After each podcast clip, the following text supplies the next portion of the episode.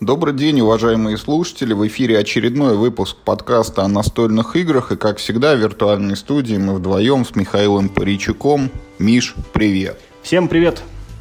Сегодняшний выпуск у нас будет построен следующим образом. В первой части мы поговорим вот о каких-то неких свежих новостях и событиях из мира настольных игр, а потом у нас будет такой общетеоретический разговор. Мы хотим сегодня затронуть такой вопрос. Значит, когда игра является тематической, а когда тема чувствуется, как вот натянули сову на глобус, и формально тема есть, но когда ты в это играешь, то вот изо всех э, признаков видно, что эта игра на самом деле какая-то абстрактная, а может быть совсем и не тематичная. Ну, начнем мы с новостного блока, и, наверное, самая такая громкая новость это мы продолжим тему пандемии. Нулевой сезон выходит, выходит во всем мире – будет это, сказали, последний сезон пандемии наследия. То есть историю они предлагают завершить, точнее не то, что завершить, а не продолжать, получается, финал второго сезона. Это конец истории, но будет некий еще приквел, предыстория, вот, а, а что было до этого всего. Нулевой сезон уже объявили, что компания «Стиль жизни», локализовавшая два предыдущих сезона, не будет выпускать на русском языке. Причина тому не устраивающий издателя сюжет, а на минуточку в нулевом сезоне мы переносимся в 1962 год. Игра начнется в январе месяце, закончится в декабре. Но вот этот принцип э, сезонов пандемии наследия, когда мы отыгрываем как бы 12 месяцев, минимум 12 партий, там можем их э, некоторые месяцы играть по два раза, если проигрываем. И э, в общем, суть игры в том, что теперь по сюжету мы представляем Центральное разведывательное управление Соединенных Штатов Америки. Наша задача разведать и предотвратить некий советский проект «Медуза», связанный с тем, что ведется разработка некоего биологического или бактериологического оружия, из которого, как мы знаем уже по первому сезону, видимо, родится вирус кода со всеми вытекающими отсюда последствиями. И, э, ну, все мы привыкли, что что такое пандемия, это э, игровое поле, где есть локации, по этим локациям мы бегаем и что-то там делаем. В первом сезоне мы удаляли оттуда кубики вирусов, во втором сезоне мы, наоборот, приносили туда кубики припасов, и вот в нулевом сезоне Э, насколько можно понять, мы возвращаемся к основной вот этой идее пандемии, когда мы все-таки должны зачищать локации. И вот, э, что, наверное, тоже вызвало э, неудовольствие, зачищать мы их должны будем от агентов советских разведок, видимо. Потому что роль вот этих вот болезней тут выполняют теперь такие красные человечки, вот эти советские оперативники. И принцип работает, вот который был уже и ранее, что типа в городе могут быть три агента, а если добавляется четвертый, то происходит своеобразная вспышка инфекции. Только теперь это не значит, что вот из этого города агенты разбегаются еще и по соседним локациям. Вместо этого мы будем тянуть карточку из специальной колоды событий, что и узнаем, что вот собравшись вот такая вот ячейка из трех человек, она сделала что-то плохое, негативно влияющее на игроков. А, ну что, в общем, на русском языке игры, скорее всего, не будет. Есть гипотетический шанс, что э, какой-то другой издатель может подхватить этот проект его выпустить, потому что на фоне первого, на фоне второго сезона, на фоне общего успеха пандемии интерес к проекту будет наверняка. Э, Все-таки у нас и первый, и второй сезон на русском выходили, и первый даже перепечатывается и выходит новый тираж. Поэтому нет никаких оснований предполагать, что игроки откажутся от продолжения вот этой вот э, игры и э, вот на этом фоне допускаю, что кто-то из других издателей может проявить интерес. Другое дело, неизвестно, как это устроено изнутри. Есть ли возможность у The Man Games э, продать, там, уступить, как-то переуступить права именно вот на этот нулевой сезон какой-то другой компании. Э, может быть, у них там лицензионная политика строится таким образом, что вот если есть один, значит, партнер, в данном случае стиль жизни, если он отказывается, то это все, как бы другой никто в эту тему уже не залезет. Но, как бы то ни было, вот рассматриваем самый плохой случай, даже если эта игра не будет локализована, я думаю, мы э,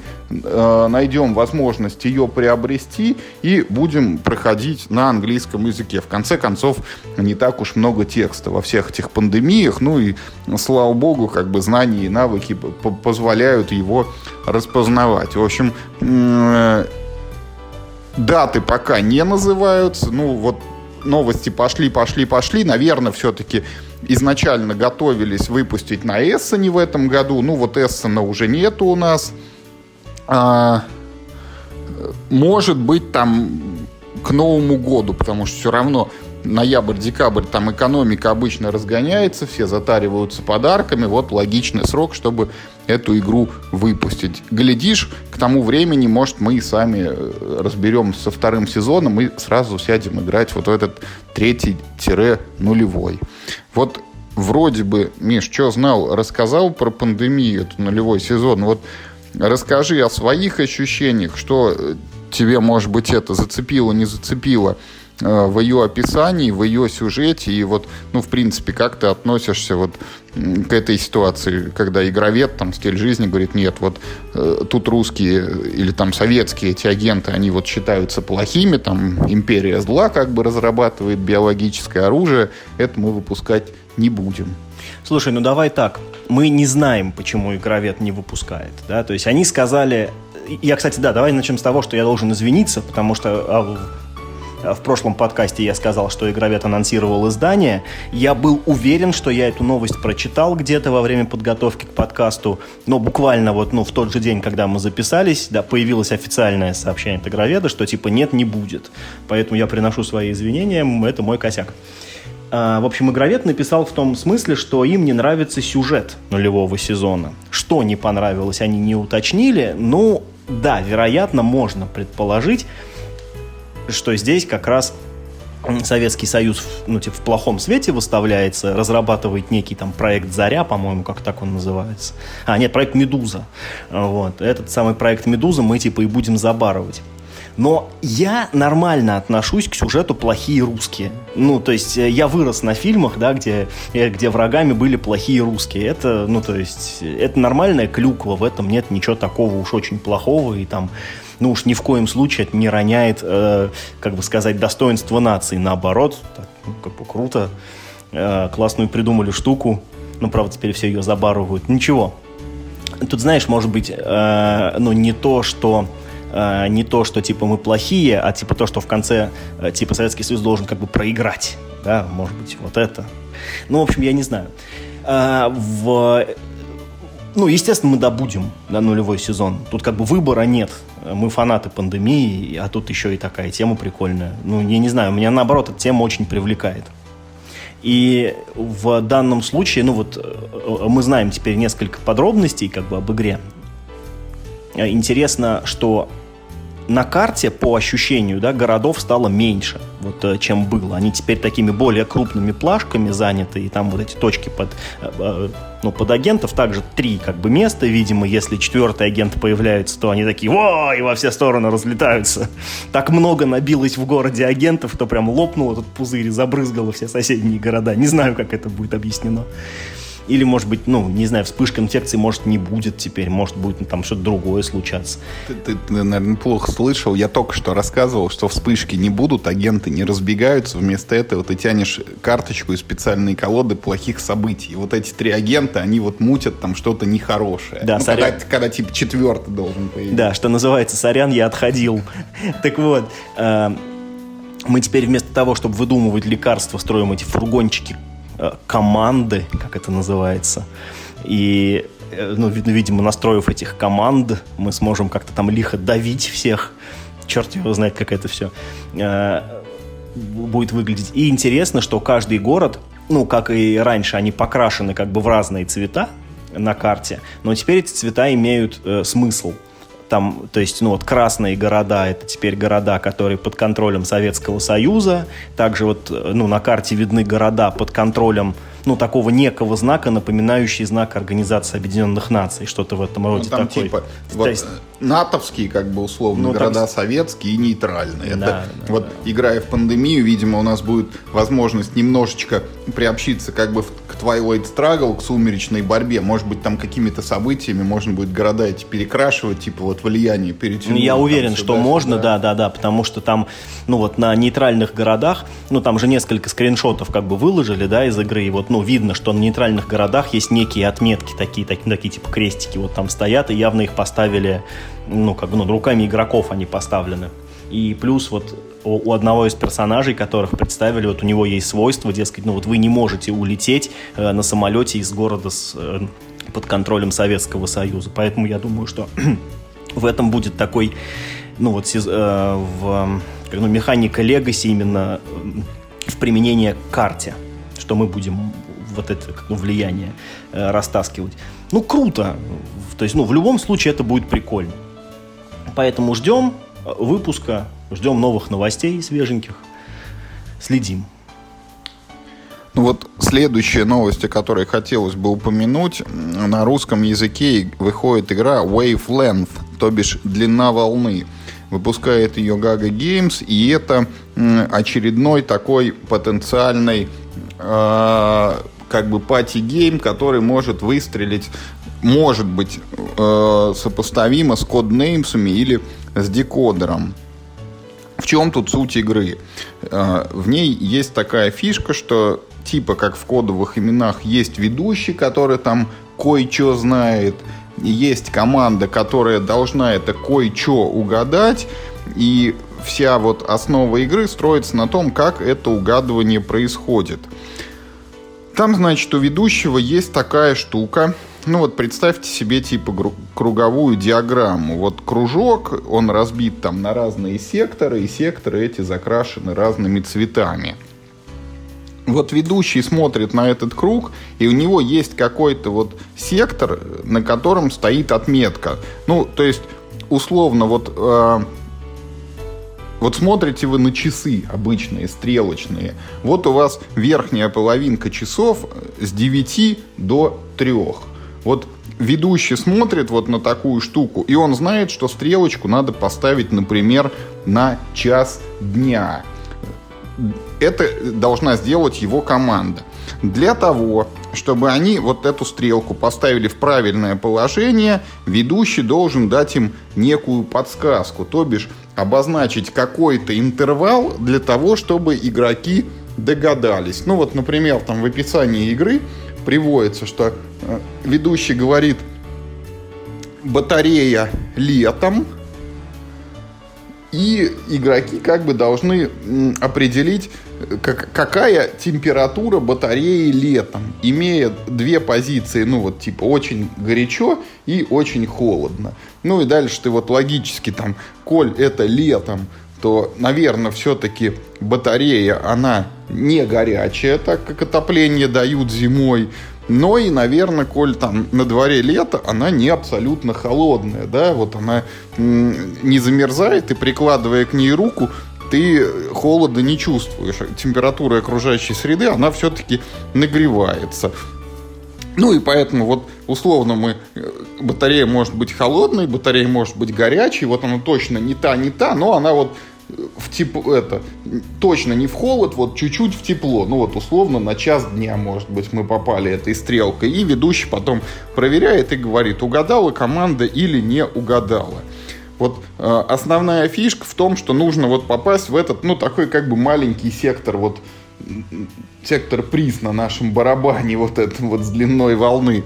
Э, не могу сказать, насколько это будет прикольно и интересно, потому что вот в тех же кодовых именах там вроде как ну, такие вот там бесконечные ассоциации, те вот выпадают эти слова, ну, они там совершенно по-разному могут быть связаны, совершенно разные наборы, всегда совершенно разные схемки, а тут какие-то такие вещи, ну, их надо попробовать самому, чтобы понять просто, как это работает.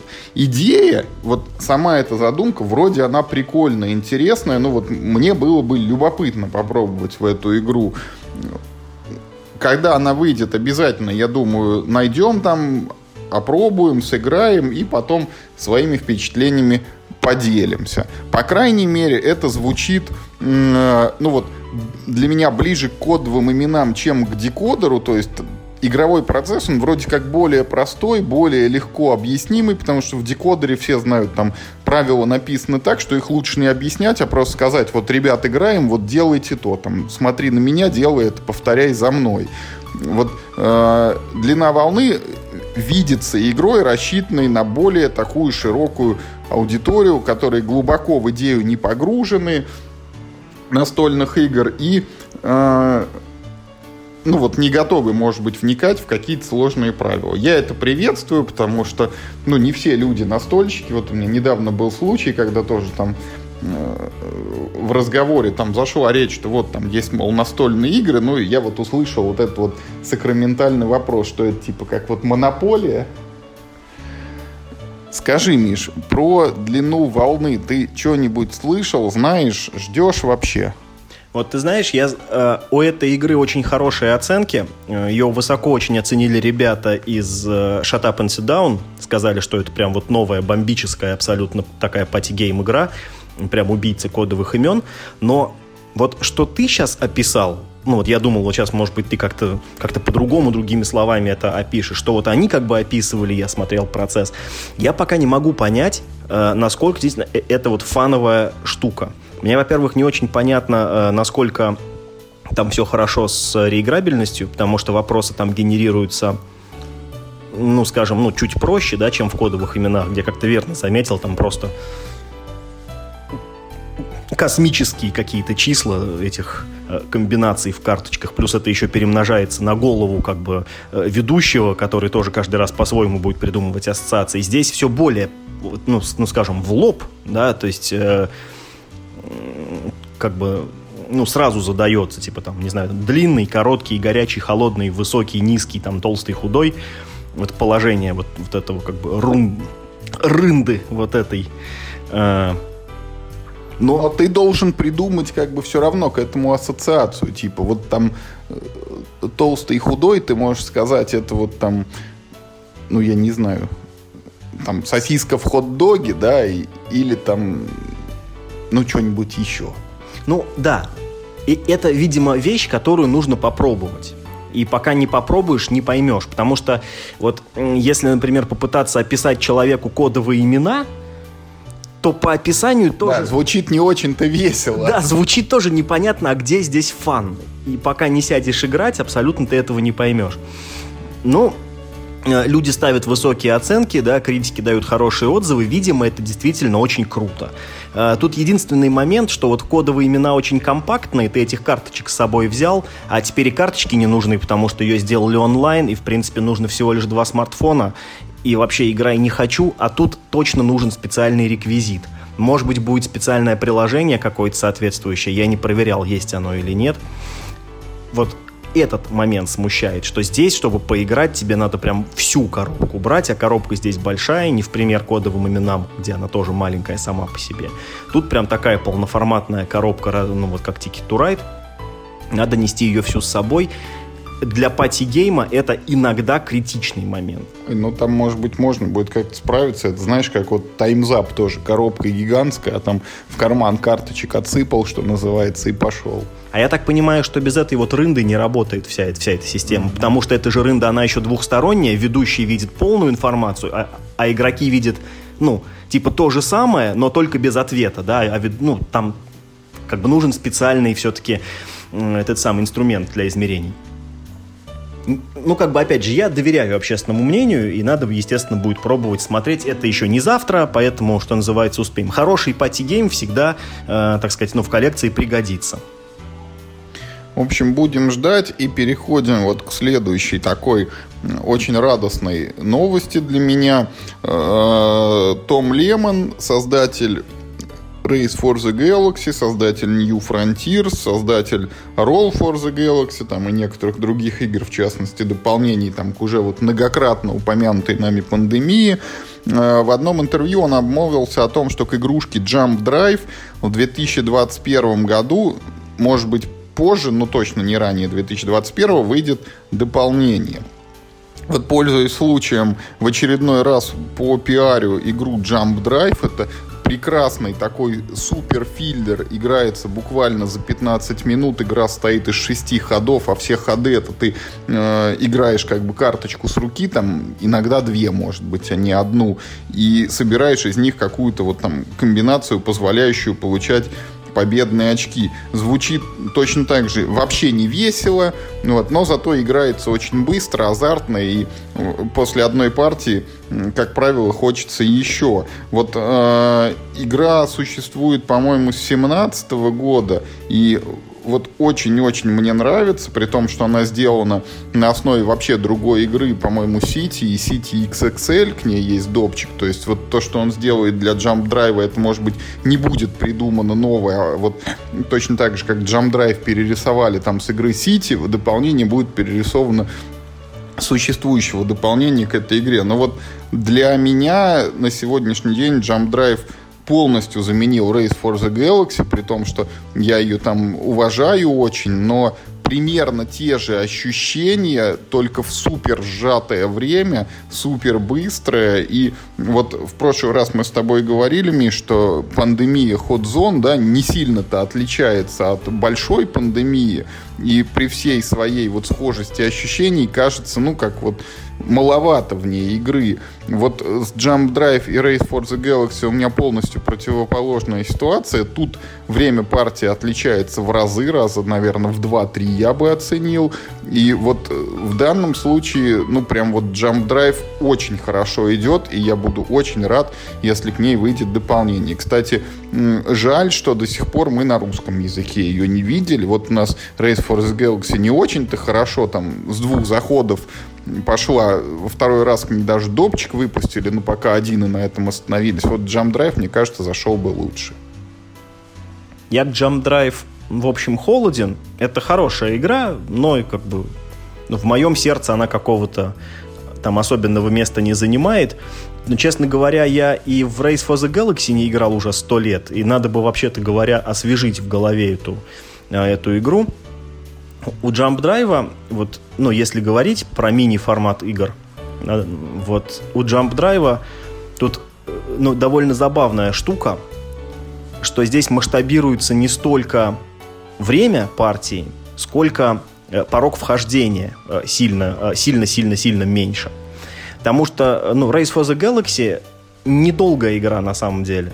Здесь, ну, вот масштабирование по времени примерно такое же, вот как в пандемии и вот, э, ну, пандемии Hot Zone. То есть там примерно от 45 минут масштабируется до 15. Тут, в общем, то же самое. В Race for the Galaxy за 45 минут вчетвером вполне реально сыграть. Там тоже не, ну, немного ходов. Ну, то есть, если игроки умеют играть, это не новички. Тут просто другое дело, что в пандемию новичка ты с очень большим трудом посадишь играть. Пока ты будешь ему это объяснять правила, он скажет, что, слушай, давай в Уну уже играть, потому что это слишком нафиг сложно. Не стоит таких усилий. А, а Jump Drive, да, простой. А вот скажи мне, я помню, что в базовой Race for the Galaxy, а у меня есть только она, на карточках были значки, которые в игре не используются. Там были такие э, значки генома, зелененькие такие, как и я точно помню, что в Jump Drive такие значки тоже есть. А они тоже не используются? Нет, в Jump Drive они используются. Там есть карты, которые приносят тебе там, ну, либо очки, либо карты э, за вот эти геномчики на твоем столе. Ну, тогда я не знаю, что будет в допе.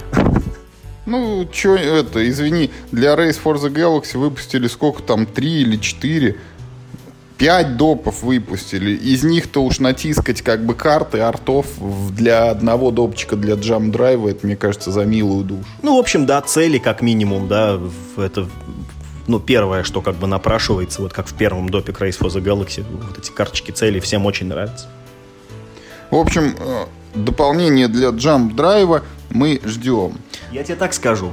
В конце 21 года, да, в лучшем случае оно выйдет. Знаешь, до этого времени еще столько всего случится, что, как говорится, в конце 21 года и поговорим. Так, ну и вот переходим мы немножечко это к местным новостям. Вот лавка игр у нас запустила сбор на игру Кроманьонцы. 1200 рублей, причем есть даже возможность два платежа по 600 внести, кто там сразу не может вот эту сумму все оплатить. И вот тут я, наверное, сразу передаю, Миш, слово тебе, потому что я про кроманьонцев, скажу честно, мало чего знаю. Вот в отличие там от Jive Drum, от пандемии, от длины волны, вот тяги у меня к этой игре нет, а ты тем более на игроконе мог с ней это, познакомиться и почти полноценную партию отыграл, поэтому скажи что-нибудь, что это за игра, ждешь ты ее, не ждешь, и вообще как стоит на нее внимание обращать? Во-первых, я отсылаю всех к нашим подкастам с игрокона, то есть э, примерно годичной давности подкастам. Э, потому что там я довольно подробно описывал эту игру прямо от начала до конца. Мы действительно сыграли прямо с автором полную партию. В тот момент, когда мы играли, игра была уже абсолютно в состоянии, э, ну, в товарном виде, и я спрашивал и и у автора, и у Ромы Шамолина, ну, как бы, э, насколько этот продукт изменится к моменту выпуска. Когда вы его доделаете? Ну, нет, там просто э, в тот момент, а это, я напомню, был, э, по-моему, октябрь 2019 на тот момент у Лавки в планах стояло выпустить эту игру вот э, на, на Kickstarter в, в январе-феврале 2020 года. Ну, видимо, у них как-то сдвинулось расписание, они вот только сейчас ее выпускают. Но тогда вот мне Рома сказал, что нет, игра готова, что мы ее практически не переделаем, ну, может быть, там, ну, типа там пару карт для баланса поправим. В остальном и графика, и игровой процесс, и, ну, в общем, все основы уже как бы все есть. На 90-95% игра была готова, поэтому я не думаю, что она претерпела существенные изменения к настоящему моменту. Может быть, я ошибаюсь. А, значит, что по игре? Эту игру очень, конечно, напрашивается э, сравнивать со Сплендером очень похожая механика, когда есть рынок э, цветных, так сказать, ресурсов. Э, вы эти ресурсы э, сначала набираете себе в руку. Я вспомнил, вот как раз тот наш старенький выпуск, где ты говорил, что там, в отличие от Сплендера, чего-то там рандомом пахнет, что иногда тебе не идет, потому что это не потому, что ты не можешь набрать, а просто не идет и, и не собирается комбинация. Да, да, да. В общем, такое э, вот, ну, одно из самых главных таких отрицательных отличий от Сплендера у кроманьонцев, э, ну, как чисто с моей точки зрения, да, при всем уважении к игре, то, что если в Сплендер ты берешь синий ресурс, то ты просто берешь синий ресурс. А если здесь, э, в кроманьонцах, ты берешь синий ресурс, то ты точно не знаешь, какой из двух типов синих ресурсов ты себе возьмешь. То есть э, в каждом цвете в кроманьонцах присутствуют два ресурса, один, как правило, чуть-чуть более редкий, чем другой. И э, как бы, ну, вот, залезая в колоду с этим ресурсом, ты точно не знаешь, какой из двух ты вытащишь. Это порождает определенные сложности. Ну, типа, пошел за грибами, так получилось, что принес хворосту. Ну, да, условно говоря. А, а, зато огромный плюс кроманьонцев в том, что они гораздо более тематичные. И вот вся вот эта возня, она гораздо лучше привязана к теме, чем в Splendor. Потому что Splendor — это чистый абстракт. Вот мы, кстати, сегодня будем об этом говорить, как раз попытаемся вот это э, нащупать. Э, в кроманьонцах очень крутая тема, которая мне дико нравится.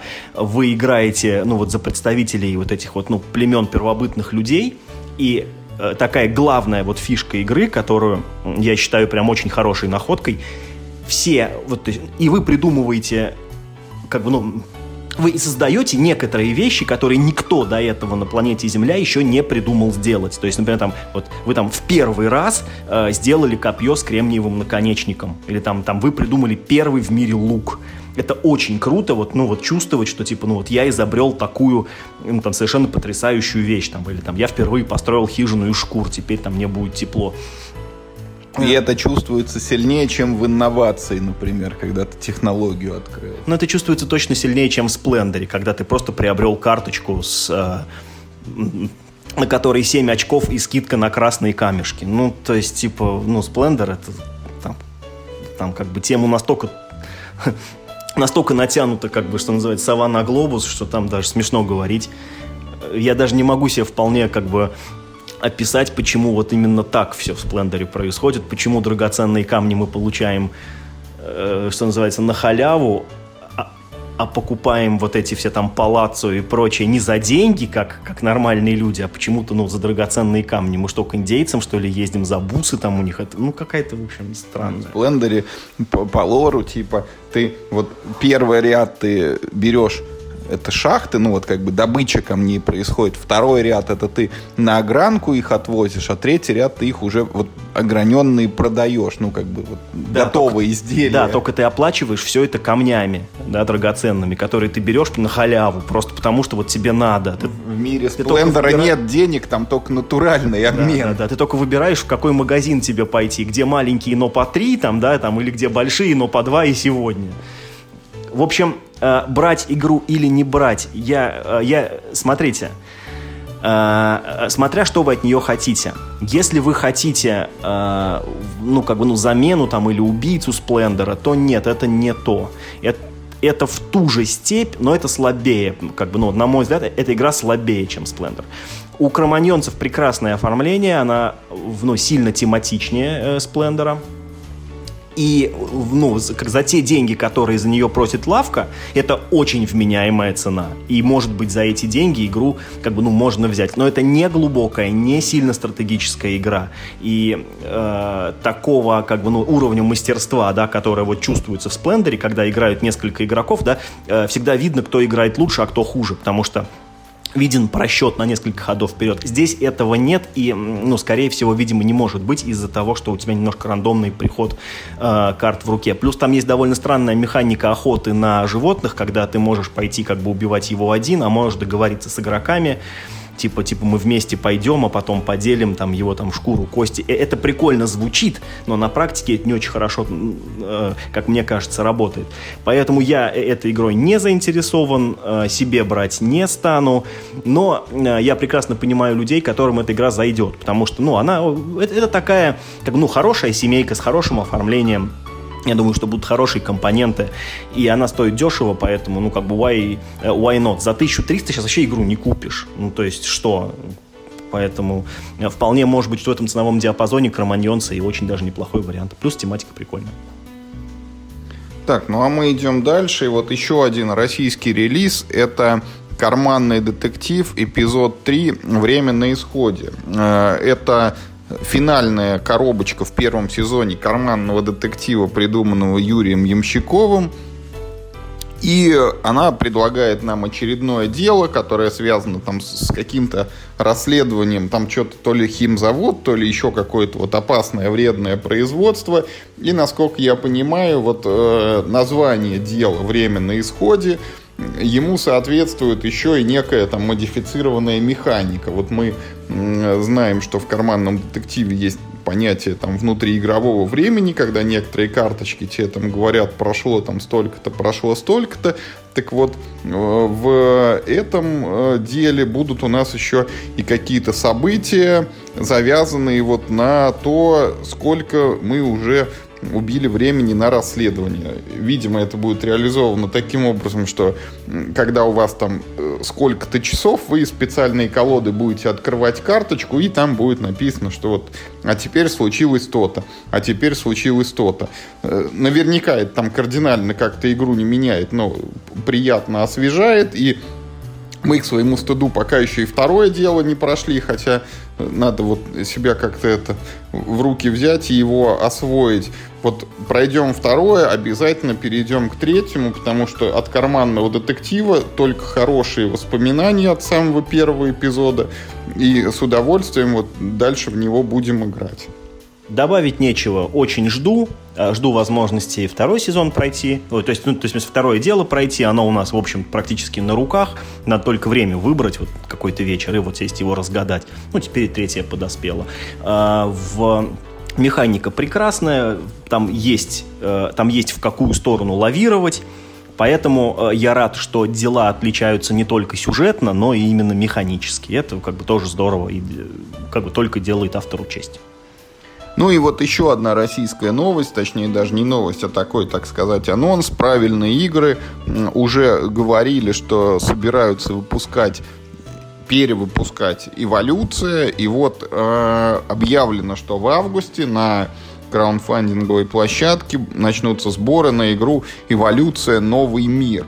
Вот не э, подробно там не изучал, но, судя по всему, это обновленная версия той самой эволюции десятилетней давности, где у нас животные, на них навешиваются свойства, они могут быть травоядными, они бывают хищниками, они получают какие-то способности, которые позволяют там добывать больше еды, уклоняться от хищников, там еще чего-то, еще чего-то. И э, для меня пока самая главная интрига это насколько вот по шкале, опять же, вот апеллирую к длине волны, насколько эта игра будет ближе либо к базовой эволюции с бесконечным числом свойств, намеша, навешиваемым на животное и подсчетом очков только в последнем ходу, в ситуации, когда вот все, что было до этого, это, считай, обнуляется и не имеет значения, и на другой шкале весов это импортная вот эта эволюция, естественный отбор, где у нас очки считаются в конце каждого хода,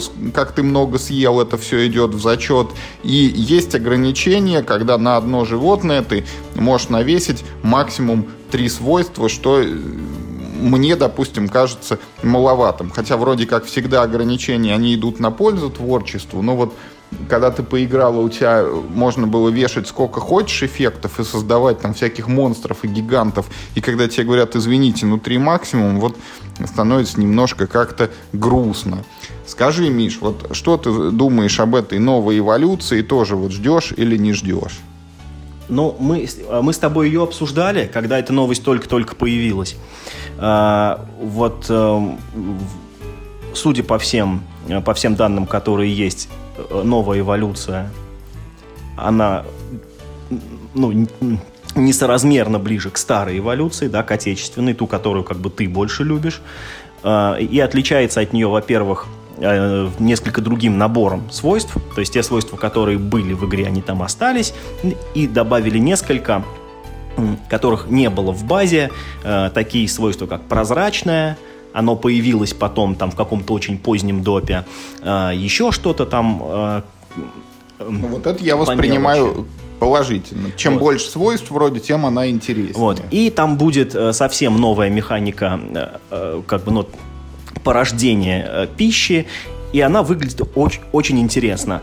То есть э, вместо бросков кубиков, как в старой версии, или вместо, ну вот, как бы э, тайного накидывания э, э, пищи, как в западной версии, тут будет э, такой, значит, вариант. Будет несколько лежать карт э, с пищей, и э, каждый ход э, самая старая карта сбрасывается, а на ее место в конце выкладывается новое. То есть мы видим, что к нам То вот летит вер- верта- вертолет с припасами, и мы издалека немножко видим, что он там нам везет. Ну вот смотри, например, лежит три карты. На них там, ну, там просто очень условно 10 еды, да, вот ты точно знаешь, что в конце этого хода, например, три еды пропадет, да, которые, ну, вот на самой старой карте, но ты не знаешь, сколько еды прибавится. Mm-hmm. То ли 0, то ли там 10, там, как, как бы еще еды. Но ты точно знаешь, что вот 7 оставшихся еды, они точно будут.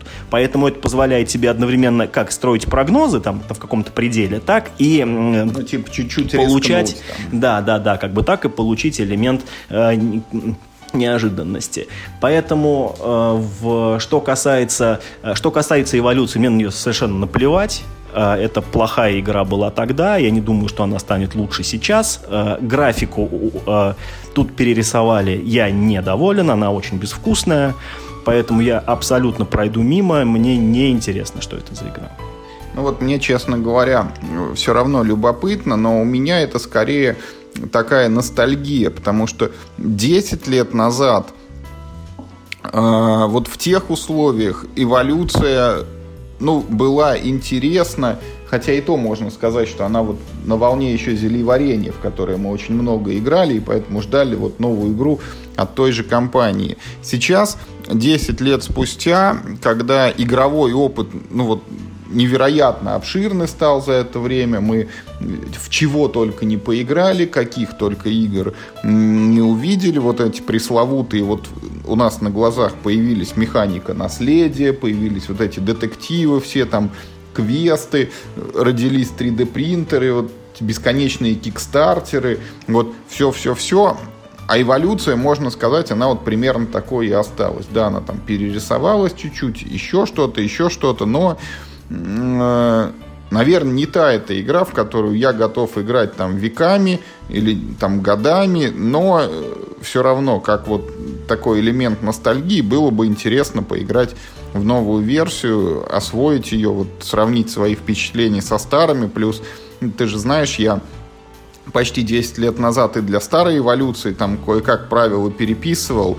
И была вот у меня та же самая идея, которая в естественном отборе потом родилась, чтобы очки начислялись каждый ход, чтобы вот не в самом конце ты там делал какой-то зачет, вот рывок, а чтобы вот весь твой марафон там с первого э, как бы вдоха твоего существа и до финала он шел в зачет, поэтому вот будет любопытно глянуть что они там напридумывали в этом новом издании. Ну и, собственно, с новостями мы на этом завершаем и переходим к нашему тематическому, так сказать, разделу. Вот в прошлый раз мы анонсировали, что поиграли в игрушку Tinner's Trail, которая называется «Путь шахтера».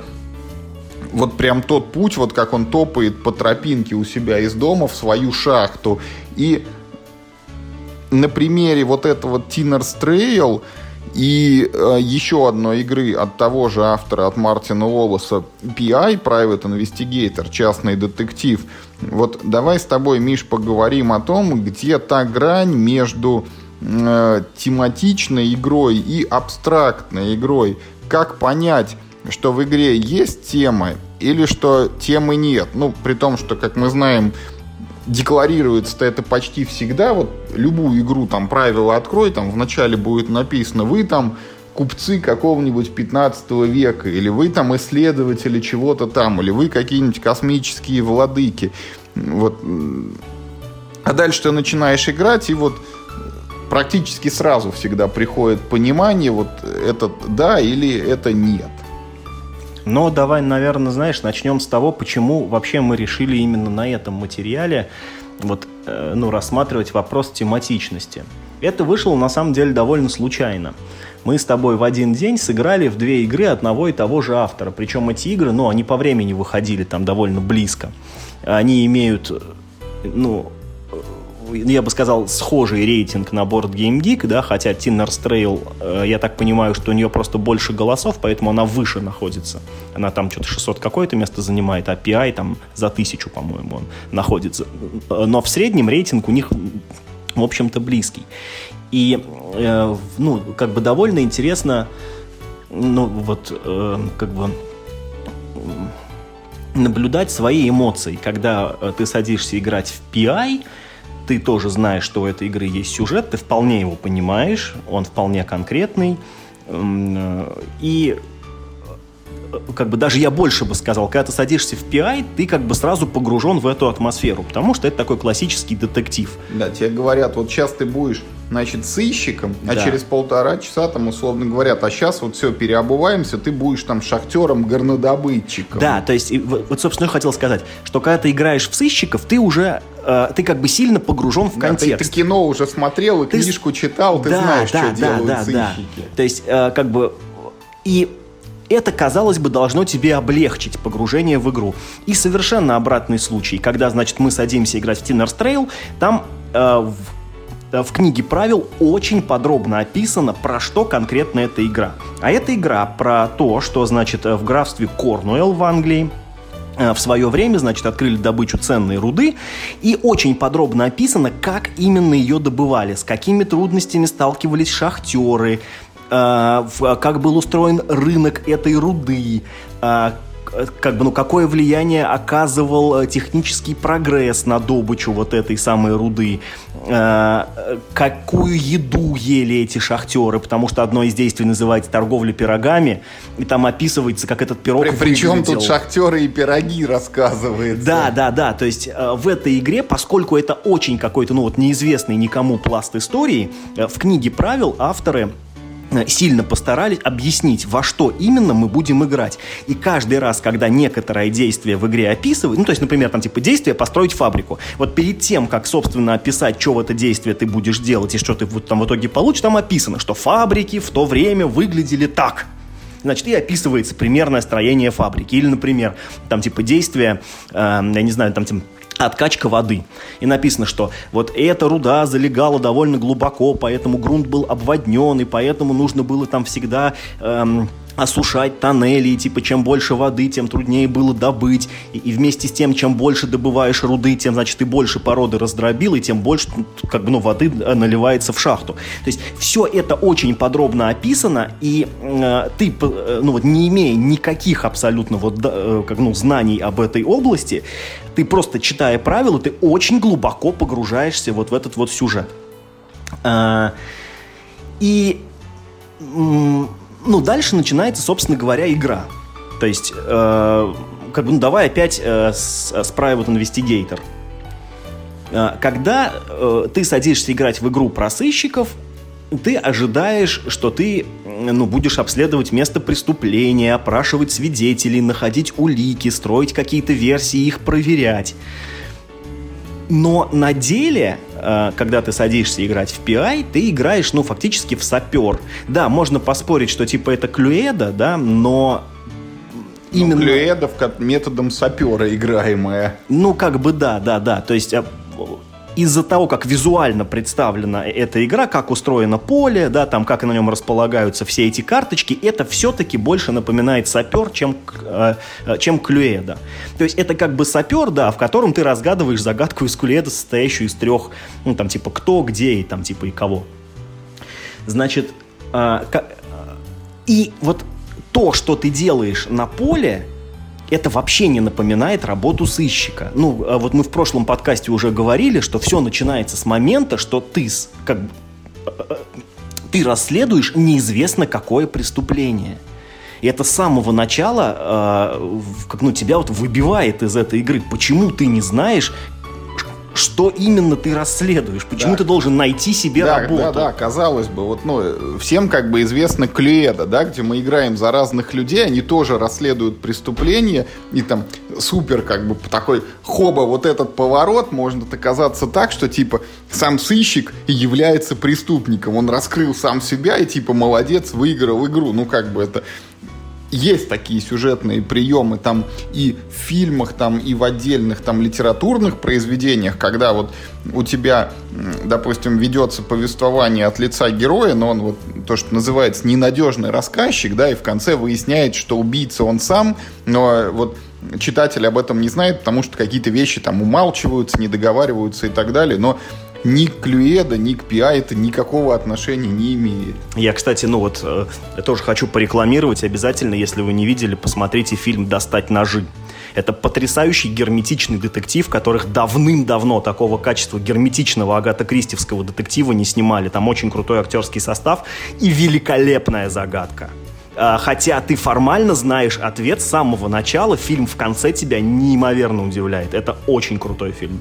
Так вот, Значит, э, это, значит, что касается PI, да, то есть, значит, сразу в голове имея большую как бы базу шаблонов, э, ну, то неких сюжетов, неких кадров, там, ну, да, неких, я, я, неких это, клише. Я, я все-таки досказать хотел, что типа вот когда Клюэда уже вот эту вот логическую ошибку совершила много лет назад, ну что как бы сам сыщик мог внезапно для себя оказаться преступником, да, вот зачем ее было повторять в ПАИ и говорить, что вот сыщик не знает, что он расследует, хотя это, ну, никак не обосновано с точки зрения игрового процесса. Мы тобой же в прошлый раз говорили, назови этот третий элемент, эту третью бомбу не преступлением, назови ее уликой, назови ее свидетелем, назови ее алиби, там, хоть угодно чем, но только не само преступление, потому что ну, это вот элементарная логика и про проверку ну просто не выдерживает. И вот тот же самый вопрос на плей-тестах, ну неужели никто этот не поднял эту тему? Вот. И, значит, и, значит, теперь опять перескакиваем э, на Tinners' Trail, где, например, э, ты совершаешь действие добыча руды. Как, э, как, как оно устроено... Вернее, смотрите, то есть, э, что вы представляете себе, когда, ну, вот как бы, ну, вот, вы типа активировали свою шахту по добыче руды, да, вот, то есть, ну, как, ну, какие вот у вас, в принципе, есть базовые знания, что вот есть некоторая шахта, она может добыть сколько-то руды. Ты, наверное, можешь там эту шахту улучшить, она будет добывать руды больше. Ну и как бы, э, как нам описывают в правилах самой игры, да, при добыче руды туда наливается новая вода, да, которая делает это, это, этот процесс делает сложнее. Как это выглядит теперь в игре? Стоит шахта. У этой шахты есть некая э, ну, такая, скажем так, ну, базовая возможность э, добыть два кубика руды. Ты можешь э, эту шахту трижды улучшить, то есть, значит, поставив туда шахтеров, ну, ну типа как бы, да, наняв больше людей, э, порт там можно построить рядом, и это позволит тебе, типа, ну, там это объясняется таким образом, что типа тебе привозят новые, э, ну, там типа станки, оборудование, да, и это как бы тоже улучшает добычу э, руды. И плюс третье, ты можешь там типа построить паровоз, это уж совсем круто, потому что ты прям вообще логистически, ну ты, ты прям теперь супер свободен, и ты прям куда угодно в любое время можешь э, там типа что угодно привезти и там что угодно отвезти. Вот. И ну вот, э, как, ну, в соответствии э, с тем количеством улучшений, которые есть в шахте, ты добываешь соответствующее количество кубиков руды. А после этого, э, то есть, ну, в шахте становится больше воды. И э, формально, то есть, как бы, как обеспечивается в игре сложность добычи руды. Ты за каждый добытый кубик должен заплатить сколько-то денег. И вот э, чем больше в шахте воды, тем больше ты должен заплатить денег. Это настолько, э, как бы, ну, вот, э, как, жизненная логика настолько помогает тебе понять правила настольной игры, да, хотя формально они не связаны. Ты ведь э, ты просто берешь кубики э, с поля, да, на котором лежат какие-то фишки просто там, цветные. Здесь же нет вот этой прямой, как э, как бы связи, да, но вот эти логические связи между тем, что ты теперь знаешь про процесс э, добычи вот этой ценной руды из шахты, настолько вот он похож на те действия, которые ты совершаешь как игрок чисто механически, вот, вот вот на эти манипуляции с компонентами, что ты действительно чувствуешь себя владельцем этой шахты, который сталкивается с такими же проблемами, с как, ну, ну понятно, что на масштабируемом уровне, да, но с, как бы, ну, с такими же проблемами ты столкнулся бы, работай ты э, в качестве владельца настоящей шахты. Ты тоже должен был бы э, заботиться о том, чтобы у тебя были люди, да, там, э, чтобы у тебя была хорошая логистика в этой шахте, чтобы в шахте не было воды, потому что чем больше воды, тем меньше ты добудешь этой самой э, ценной э, этой штуки. И здесь как раз ты за счет того, что ты делаешь примерно то, что люди делают в реальной жизни, пусть и другими, да, как бы, ну, ну как, ну механическими взаимосвязь вот этих компонентов такая же, их логика такая же, какая логика присутствует в реальной жизни.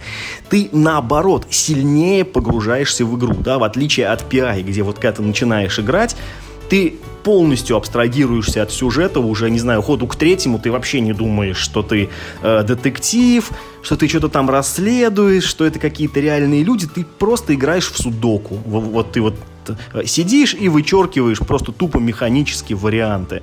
И когда ты раскрыл дело, ты не чувствуешь, что ты, не знаю, там э, шайку упрятал, значит, э, за решетку, а вот ты просто купил эту самую, ну, знаешь, эту э, газету с программой передач на неделю, и в ней в конце кроссворд, и ты такой раз его разгадал, о, круто, я кроссворд разгадал.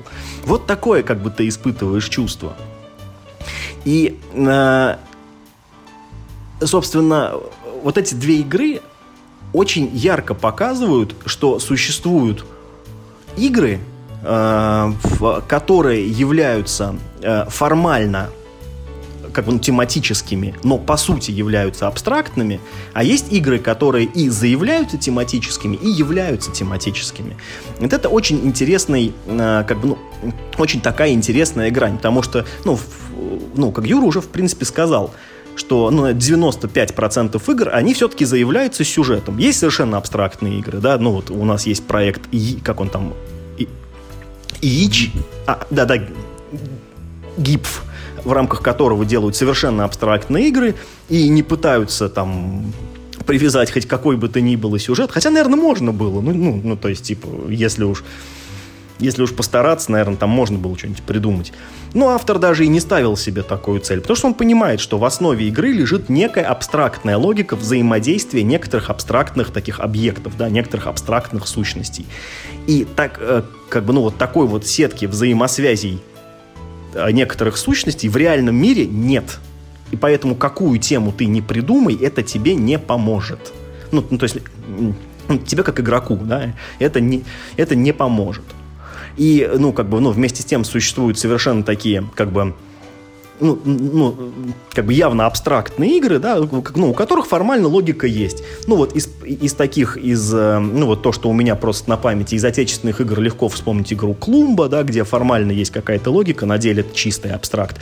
И ее брат-близнец, э, э, это, это «Лоскутное королевство», где, ну, как бы очень похожий процесс, тоже формально, типа, там есть какой-то сюжет, на деле это чисто абстрактная игра на оптимизацию вот этих вот, э, этих, ну, кусочков доминошек. Ну вот хочу э, подчеркнуть, вот Миша правильно подметил, вот, наверное, вот эта грань между абстрактностью и тематичностью, она как раз вот сводится к слову логика.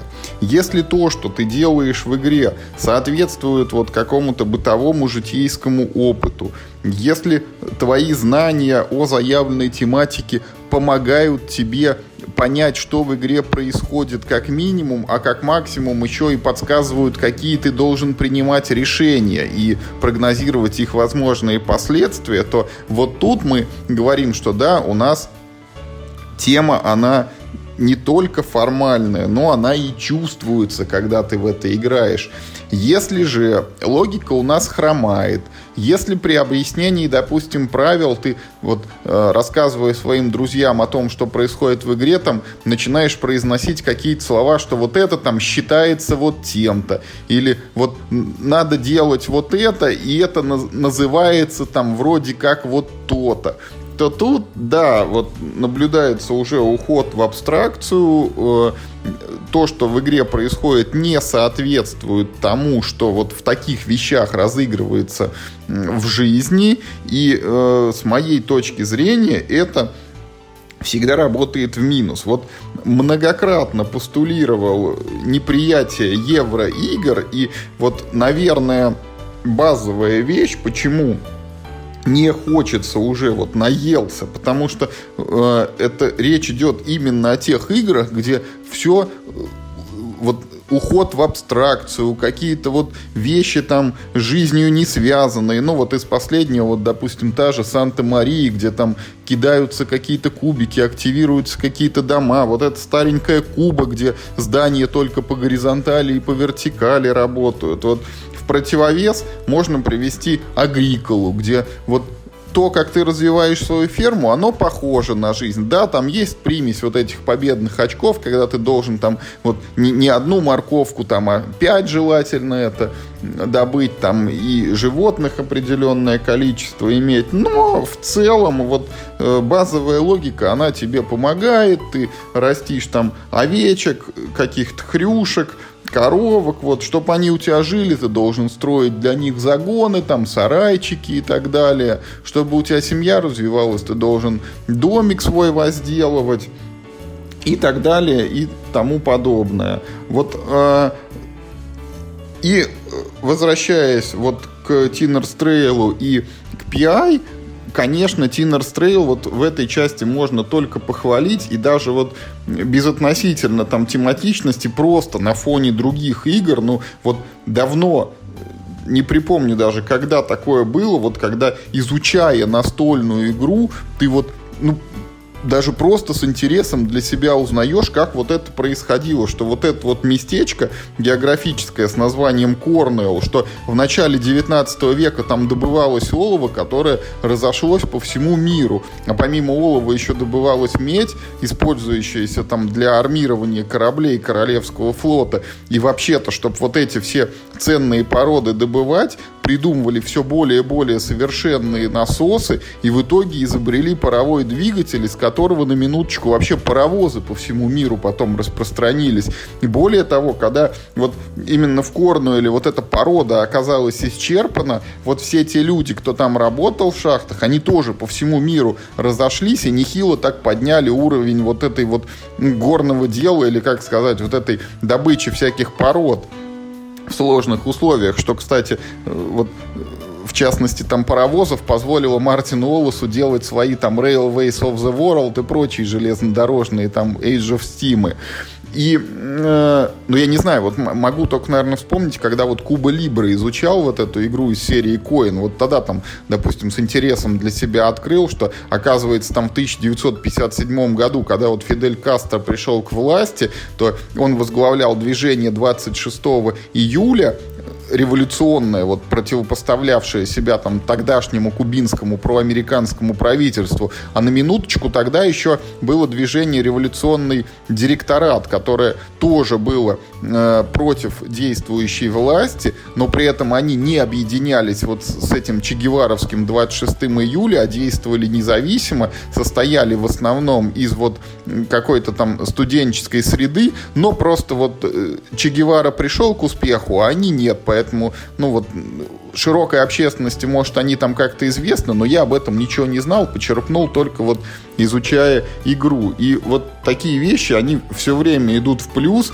и опять вот говорю за себя, но в последние годы душа больше лежит к тематическим играм, потому что хочется вот чтобы со здравой логикой это билось, и вот э, не хочется ухода в какие-то абстракции, потому что абстракции, ну вот, на мой взгляд, они примерно на вкус более-менее одинаковые. Там вот ходишь ты зигзагом по диагонали или еще как-то. Ну и второй момент просто, когда ты друзьям приносишь игру и вот ее объясняешь, если в ней вот вещи, вот они вот такие вот логичные, с жизнью связанные, это всегда воспринимается проще, легче, и игра и на стол лучше ложится, и осваивается, и как бы будущее у нее, ну, более такое перспективное, чем некий абстракт, где надо там ломать голову, все время вспоминать, вот придумывать вот эти придуманные автором какие-то вот ухищрения связи сущности и взаимосвязи, которых в реальной жизни нету.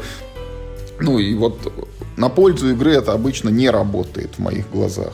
Ну смотри, а, здесь, ты знаешь, очень, конечно, спорный вопрос, а, ну, как, ну, хороши ли тематичные игры или не хороши. Мне кажется, что вот этот момент, будет ли игра как, ну, хорошо сочетаться с логикой или не будет, ну, там, собственным сюжетом, ты знаешь, вот он, мне кажется, закладывается еще на стадии геймдизайна. Вот как мне представляется, ну, настольную игру можно придумывать, либо вот ты придумал себе какую-то тему, и ты э, ну, как, ну, хорошо разбираясь в этой теме, стремишься логику вот этого твоего придуманного в голове сюжета, ты стремишься перенести ее на стол какими-то игровыми средствами, так, чтобы это всем было, ну, ну, ну как там, например, интересно, да? А, но бывает ведь и наоборот, что ты придумал какую-то очень интересную механику. Вот это, то есть э, ты придумал такую некую синтетическую ситуацию, да, в которой интересно принимать решения, да, где есть, ну, как бы, э, некий тяжелый, сложный выбор. И, ну, так-то, ну, если уж, например, строго говоря, да, то это-то гораздо более ценная настольная игра, да, в которой вот именно хорошая механика. Вот смотри, я приведу тебе пример.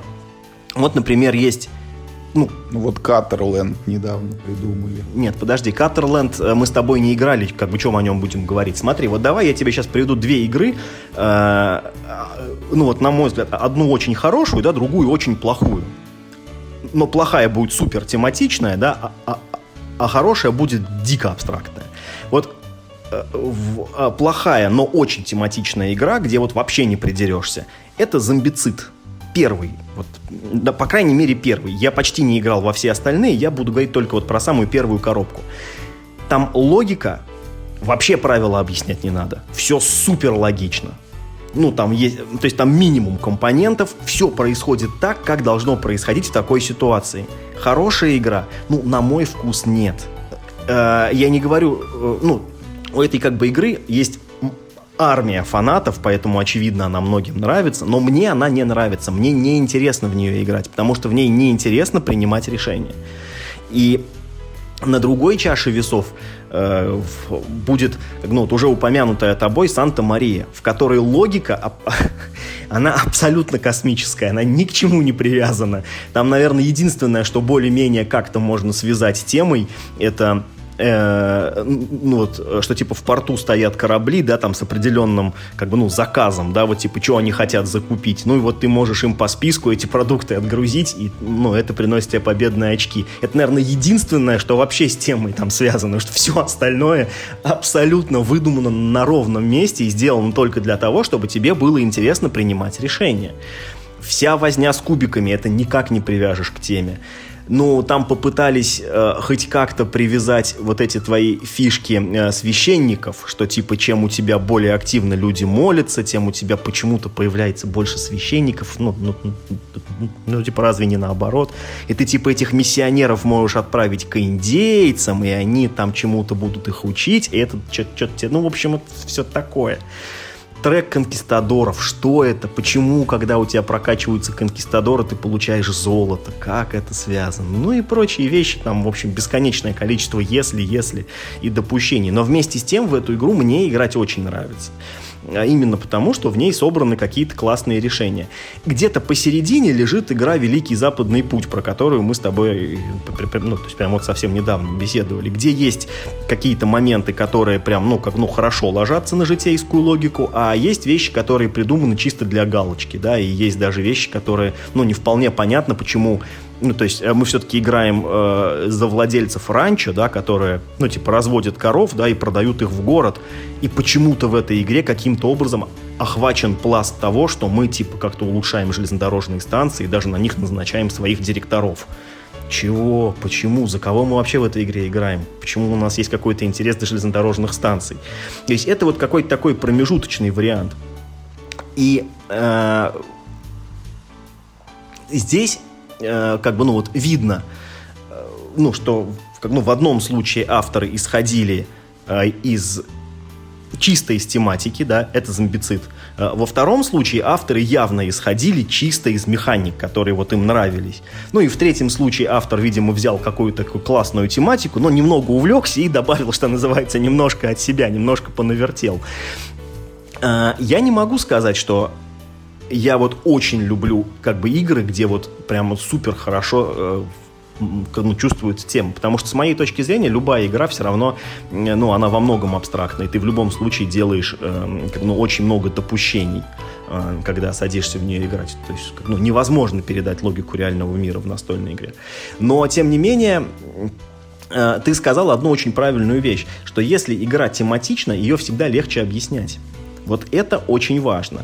Если вот этот критерий очень важен, да, э, там, э, ну, при выборе игры, игры, э, тогда сухари, конечно, лучше не брать. И в евро, наверное, тоже лучше не играть, потому что все даже очень хорошие еврогеймы, они ну, содержит... Там все равно есть трек конкистадоров где-то. В той или иной степени, да, где-то он там притаился. Даже если мы возьмем, ну уж очень какую-то, ну, такую игру с очень простой логикой, как, например, «Каменный век», там есть вот эти хижинки, которые тебе дают там и, и вот эти зеленые карты, которые там за квадрат их количество приносят очки, что тоже вот не соответствует ничему в обычной жизни. Да, ну и то, что хижины каждый раз ты покуп, ну как бы ты как бы каждый раз хижины строишь из разных материалов.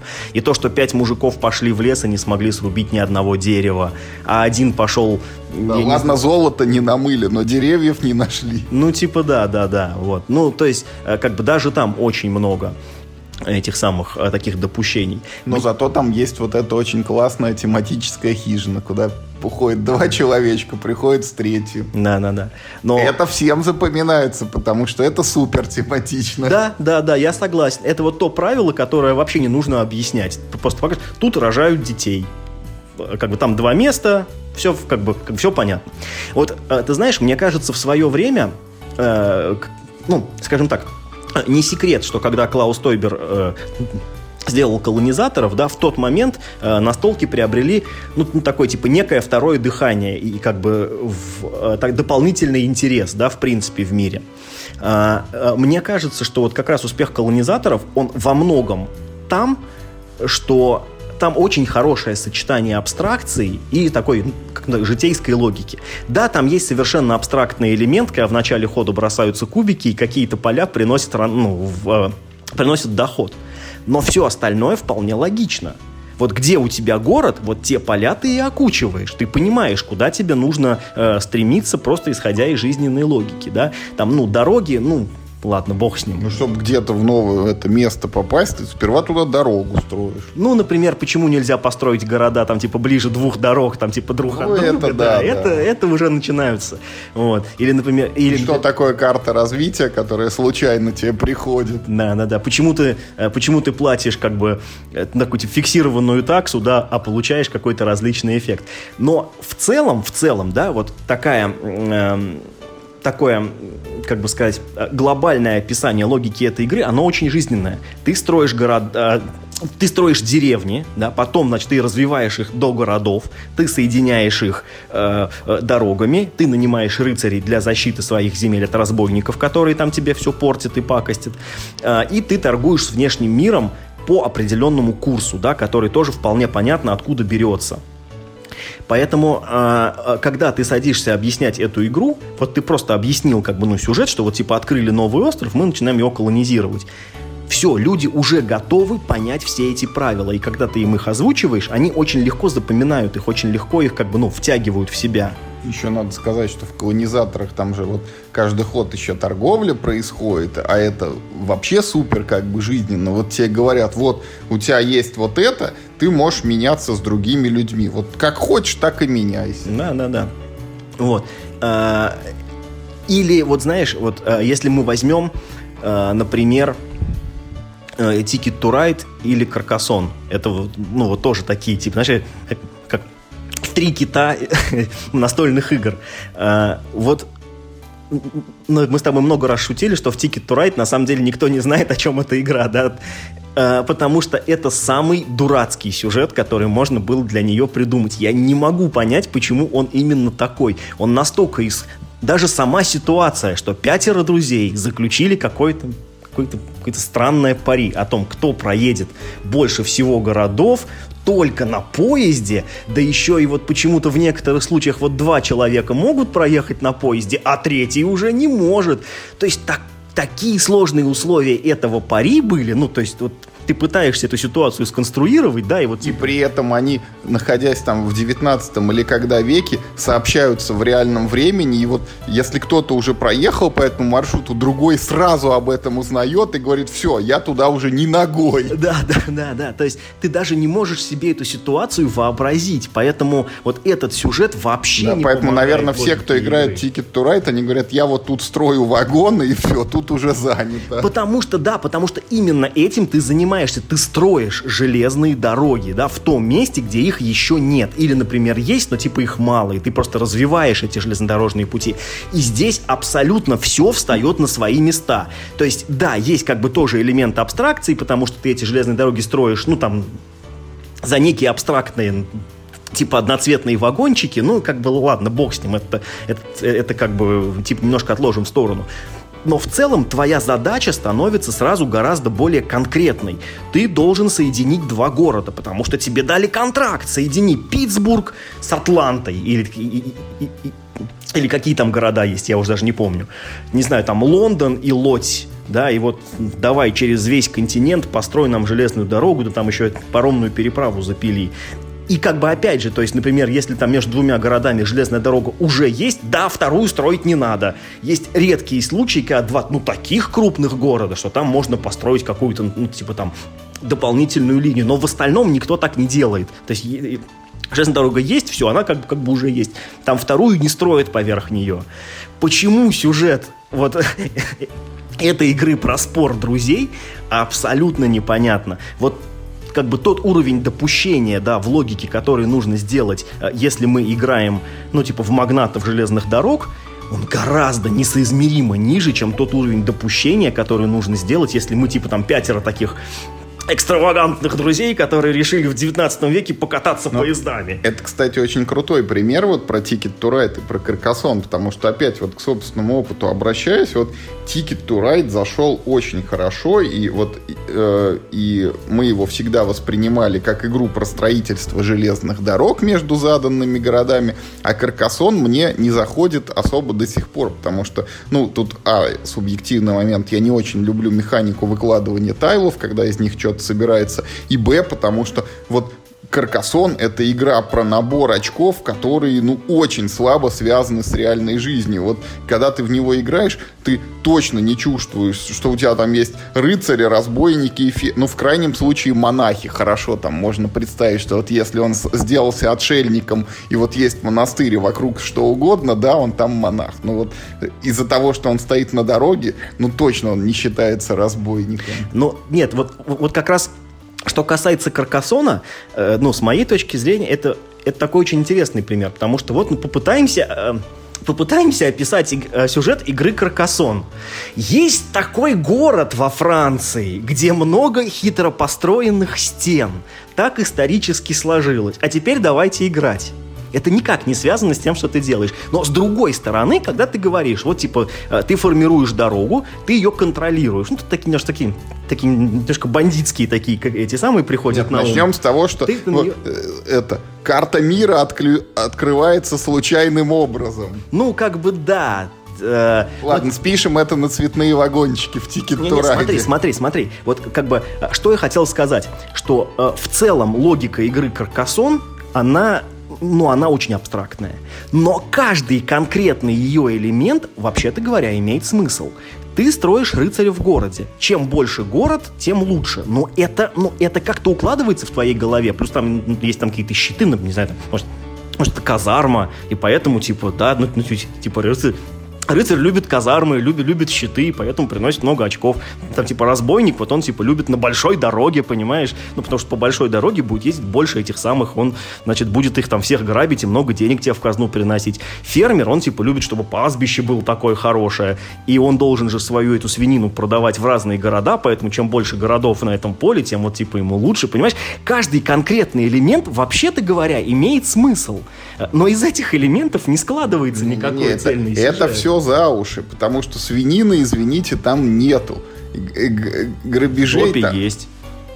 Ну, допе есть ну свинья. может, в допе есть, я не дошел до этого допа. Грабежей там тоже нету, поэтому вот я почему и сказал, что я могу согласиться только с отшельником, потому что когда я вот смотрю на него на поле, я вижу, что вот этот вот Мипл, он ну реально живет как бы в это, в изоляции, да, а вот то, что разбойник стоит на дороге или рыцарь сидит в городе, и за это получаются очки, но это все вот очень так вот. Что это за очки такие? Что в реальной жизни происходит? Слушай, ну давай так. Этот феномен победных очков, это вообще штука интересная, да, то есть как бы ты, э, ты в принципе никогда ни к чему не можешь ее привязать. То есть, ну вот возьмем, э, возьмем Пуэрто-Рико, да, которая тоже, э, это был такой второй прям супер прорыв вот игр. Давай про Агриколу, вот вернемся. Вот я себе это насажал и собрал урожай морковки, да, и там и репа у меня тоже выросла. Вот просто в бытовой логике, ну это хорошо. Вот у меня я это ферма моя что-то приносит, вот. Ну и это там неким там образом преобразуется в победные очки. Вот тут я просто понимаю, что у меня есть вот ну вот случился урожай, и он у меня реально случился. Вот мой огород, он там не засох, значит, не погиб, эта рассада, вот она взошла. Ну, и это вот там неким образом оценивается, там как бы хорошо она там или вза- отлично, или там удовлетворительно она взошла. Вот мой мипл пошел на дорогу. Хорошо он пошел или удовлетворительно? Зависит от того, насколько длинная дорога. Вот Понимаешь, смотри, какая классная штука здесь, как, здесь получается. Вот э, чем хороши правила Каркасона? Что они, они очень, как бы сказать, ну, такие единообразные. Ты выставил своего человека в некоторый, а, ну, на некоторый объект, и чем этот объект больше, тем лучше. Просто ты наращиваешь его разными методами. То есть, как бы, а базовая логика, она супер простая. Ты должен контролировать большие штуки, а маленькие, ну, типа так, только если время останется. Вот. Но понимаешь, вот какая штука? Есть очень интересный феномен игр, которые, ну вот сухарь сухарем, но ты вот чувствуешь в них что-то, вот в них что-то есть. Это вот этот самый каркасон, для меня, по крайней мере. Я вот не знаю, я чувствую в нем некий вот дух, что ли, вот я не могу сказать, что это тематичная игра, боже упаси. Это подчеркивает тот факт, что Каркасон есть на любую тему. Абсолютно. При одной и той же механике вы можете выбрать себе тему вплоть до Звездных войн, пацаны. Просто вот все, что вы любите, есть. Хотя, казалось бы, это город средневековья. Да-да-да, хотя, казалось бы, в этом нет... Ну, то есть, где Каркасон, и, и где Люк Скайуокер, да, ну, просто никакой связи. Но я, но это существует. Вот. А, при этом, ну вот, например, я себе из всех каркасонов, которые у меня были, а у меня их, наверное, было три или четыре разных, а, я себе оставил тот, который, ну вот, про огороды. Вот мне он кажется самым тематичным. Ты строишь огороды, там эти, эти чуваки теперь не разбойники, которые на дороге, а они типа гуляют. И, и вот ты можешь прям э, эти фишки, ты, ты прям реально, ты, ты прям ходишь ими по дороге, и чем он больше нагулял, тем больше очков. Ну, и плюс этот, как он называется, э, вместо монастыря теперь хлев, и он не просто приносит за окружающие вот, вот эти квадратики, а за животных, которые нарисованы. И ты поэтому стремишься там, типа, как, ну, да, как можно, типа, больше животных в клев подселить. Он, ну, как бы, опять же... Чутка больше он, короче, к жизни привязан. Да, да, да. Потом этих, э, в этих, э, в городах вместо щитов там теперь фрукты растут. И чем больше ты фруктов собрал, тем это там, ну, типа, тоже больше тем, очков Да, конце, тем ты да. более молодец, как да, фермер. Да, да, да. То есть это, это все имеет гораздо больше смысла. Для меня, по крайней мере. Поэтому я оставил его себе. Это самый легко объясняемый каркасон. Ты просто вот... э, ну, показываешь, все понимают, да, круто иметь большой огород. Круто много гулять. Круто, когда у тебя много животных в хлеву. То есть это, ну, это какие-то вещи, которые всем э, понятны. Это, как бы, ну, так сказать, немножко приближает игру э, к игрокам. Вот, э, возвращаясь еще к твоему примеру с э, Сантой-Марией и зомбицидом, я хотел вот э, вернуться к не понравившейся тебе этой теории трех китов и вот на ее примере разложить. Вот зомбицид, он игра тематичная. Он, да, про зомби, там это вот все чувствуется, ощущается. Но сам процесс зомбицида, допустим, мной воспринимается плохо. Там слишком много фигурок, там мало интересных решений, там есть фидлинг, там есть вот это нелогичное правило, что ты не можешь стрелять в соседнюю клеточку, если там есть твой товарищ, ты обязательно в него попадаешь первым выстрелом. Ну, это вот ну, ладно, короче, опустим. Вот, поэтому вот э, игровой процесс, а он для меня первичный, сразу для меня игру отметает. Санта-Мария, темы для меня в ней нет, а игровой процесс, поскольку он сухой, то она для меня тоже отпадает. И поскольку мы не в вакууме находимся, ну и вот помимо этих двух игр есть еще куча других, поэтому я стараюсь выбирать те, где, а, для меня есть тема, и она вот не просто есть, но а та тема, которая близка еще именно мне, и б, игровой процесс в ней тоже хорош и интересен. Причем, вот подчеркиваю, что первично это именно игровой процесс. Если он хорош, в каких-то случаях, да, можно закрыть глаза на тему. Это твой пример, как для тебя вот Санта-Марии происходит. И это, в принципе, западный путь, потому что там паровоз простить этот можно. Вот конкистадорский так называемый. Ну, вот знаешь, мы все-таки с тобой поставили цель, э, ну вот, выразить, ну, как-то вот сформулировать словами, э, в какой же момент все-таки игра э, считается тематичной. Вот что? Вот что такое делает игру тематичной, да? И, ну, видимо, э, вот ответ на этот вопрос, он будет звучать примерно так. Давай сейчас я сформулирую, да, а ты, если не согласен, ты меня переделаешь. Боюсь, что уже поздно переделывать. Ну давай. Так вот, значит, э, видимо, тематичная игра – это такая игра, где логика э, взаимодействия игровых э, компонентов, существующих, ну вот, так сказать, ну в реальном мире на столе, логика их взаимодействия, э, ну такая же или хотя бы, ну примерно такая же, как логика реальных объектов, да, существующих в, ну, как бы сказать, ну, в реальном, вне игровом мире. Что ведь, ну, ведь, как бы, ну, а, каждый элемент настольной игры соответствует некоторому, э, некоторому объекту мира реального. И вот если логика игровых объектов, она совпадает с логикой объектов реальных, то нами эта игра воспринимается как тематическая, а в обратном случае нет. Тут, естественно, это как бы, ну, такие типа две крайности, да, и можно э, в каждом конкретном случае найти там некую середину. Это такая шкала, да, по которой каждая игра вот находится, ну, либо ближе к одному полюсу, либо ближе к другому полюсу. Но это в целом вот, э, это вот в целом объяснение, что такое тематичности. Ну да, все так и есть. Вот действительно есть вот эти два полюса, когда все, что происходит в игре, полностью соответствует жизненной, бытовой и общечеловеческой логике. И когда все, что происходит в игре, это абстрактно, выдумано и притянуто за уши. Каждую игру вот можно расположить где-то на этой шкале, и понятно, что крайности это супер редкий случай, всегда они будут вот в каком-то промежутке лежать, и э, просто в зависимости от того, какой вот этот объем, как много в игре вот этих придуманных условностей, она будет тяготеть или к одному вот краю шкалы, или к другому. И если этот объем, он не очень большой, ну вот там вот пресловутый Агрикола, в ней все равно есть победные очки, да, и вот это, победные очки это всегда абстракция. Вот 99, наверное, 9 в периоде процентов случаев. Вот мой любимый генерал, там и то есть победные очки, это тоже абстракция. Вот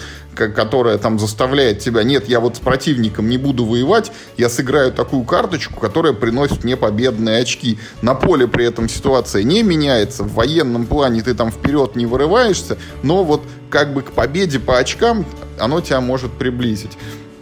И поэтому чем вот таких вот штук виртуальных, абстрактных, не соотносящихся с жизнью больше, тем более игра тяготеет к абстракции. Чем их меньше, тем она более тяготеет к тематичности. Опять же, вот мы, допустим, э, много раз хвалили игру Survive Escape from Atlantis, которая теперь вот она продается уже э, под названием «Последний день Атлантиды». Вот она супер тематичная, потому что все, что в ней происходит, происходит прям как в жизни. Остров тонет, причем он начинает тонуть сперва прибрежные зоны пляжные затапливаются, потом идут леса и в последнюю очередь скрываются под водой горы и возвышенности, потому что они тупо выше. И до них вода доходит в последнюю очередь. Чтобы спастись с этого тонущего острова, люди прыгают в лодки, в которых плывут. Эту лодку могут съесть морские чудовища, киты ее разбивают, а акулы лодку разбить не могут. Ну, потому что не может акула уничтожить лодку. При этом попавшего в воду человека акула ест, так же, как это происходит в реальной жизни. Да, а кит, наоборот, не ест. А кит не ест, да, да потому, потому что, он, что он не, не ест людей. Вот. И человек в лодке плывет значительно быстрее, чем барахтаясь просто вот в волнах этого океана. Да, там есть тоже какие-то допущения, типа вот этих морских чудовищ, которые вот едят все подряд, но это вполне возможное допущение, да, это каждый Вообще-то может... мы играем за Атлантиду, да, начнем с этого. Каждый может представить себе морское чудовище, вот какое-то ископаемое, да, да, которое жрет все подряд. Тут вот если нам сказали, что вот это вот есть кит, короче, с крыльями, который все время там летает, наворачивает круги над островом, а иногда ныряет на дно, вот это было бы, ну, объяснять сложно, там, может быть, да, вот так говоришь, вот это вот морской змей, он ест все. А, поэтому вот, возвращаясь опять, тематичные игры всегда хороши, на мой взгляд, э, потому что они легче, проще и так далее, но это не отменяет вот существование абстрактных игр, они тоже есть прекрасные, например, вот нахваливая нами в последнее время инновация, она хоть вот и привязана к теме развития цивилизации, но то, как это сделано, это супер абстрактно. Многие карточные игры в принципе к этому тяготеют, потому что карта это такой инструмент, который всегда подразумевает какую-то абстракцию. Там, где нету поля, там, где нету фишек, тебе приходится что-то выдумывать. Там, э, и, э, и Нет, слушай, ну давай так, я не согласен с тем, что, э, да, карточные игры скорее больше тяготеют э, к абстрактным, нежели чем э, игры, в которых карт нет совсем, как, например, вот, ну, вот Tinner's Trail, да, где, где нет ни одной карточки в игре, уникальный случай. Э, так вот, Здесь, знаешь, просто какой момент? Карты могут очень по-разному использоваться. Карта — это такой емкий носитель информации, что он может быть крайне разным. Возьмем, например, «Семь чудес». Да? Такое такая супер ультимативная карточная игра. Вот сам процесс этой игры до ужаса абстрактный. Ты дергаешь карточки, вот, ну, как-то, которые к тебе приходят, да еще они почему-то каждый раз у тебя разные, ты что-то, ну, то есть это очень тяжело привязать э, к реальным каким-то вот действиям. Но с другой стороны, сами действия этих карт, то есть ты понимаешь, с какими объектами эти карты в реальном мире ассоциированы, что красные карты, понятное дело, это ну, там какие-то военные штуковины, или там казармы, или там, и, там и еще что-нибудь. Там синие карточки, это некие культурные объекты, которые, в принципе, пользы не приносят, но это круто, если они у тебя есть. Э, торговые карты снижают стоимость, ну, в общем, и так далее. То есть, э, как, ну, вот то, как ты их строишь, вот этот костяк, он абстрактный. Но карты, вообще-то говоря, они имеют смысл. И поэтому эта игра очень хорошо запоминается, очень хорошо заходит людям. Потому что они понимают, что они занимаются тем, что строят дома. Ты не можешь сказать, что ты в этой игре не знаю, бьешься с монстрами. Это не похоже на битву с монстрами, да. Знаешь, это, я помню, была какая-то игра, она достаточно, ну, что-то что-то типа еще там до 2010 года э, Fantasy Fly Games выпускал какую-то игру, она вообще была про войну, то есть там прям была э, карта некого мира, и там что-то какие-то армии, можно было сражаться, но когда ты начинал сражаться, у вас начинался аукцион. Ну, там, типа, кто вот больше... Киклады, что ли, какие Я не помню. Юр, давай, слушай, я не буду как бы врать, я точно не помню. Я помню, Короче, что... сражались аукционами, да? Да, и, и такие, что? А, а, а что, других механик на этот случай не нашлось? Почему аукционом-то? Ну, давайте тайл-плейсментом будем сражаться еще там чем-то. Как бы чем там еще можно. Какие там есть там еще дурацкие механики, да? Вот. А, я, знаешь, вот а, так я подумал, интересный момент – Сначала мне пришло в голову вот что. Вот смотри, вот по оси X мы нанесем, ну, как, ну, абстракт, да, тематичность, а по оси Y в это время мы нанесем ну, ну, типа, интересные решения, да, неинтересные решения. Э, ну, то есть, как, ну, то есть, ну, как, ну, как мне кажется, э, ну, типа, интересные решения это те, э, которые, как бы, в, ну, выгоду от которых, э, ну, трудно предугадать это сложные решения, да, то есть когда ты не очевидный какой-то э, делаешь выбор, ты не можешь точно сказать, что это реш... что тот или иной выбор тебе даст, потому что и тот и другой несет некоторые выгоды, и, и, и ты должен оценить в перспективе, какие из двух выгод э, лучше принять сейчас.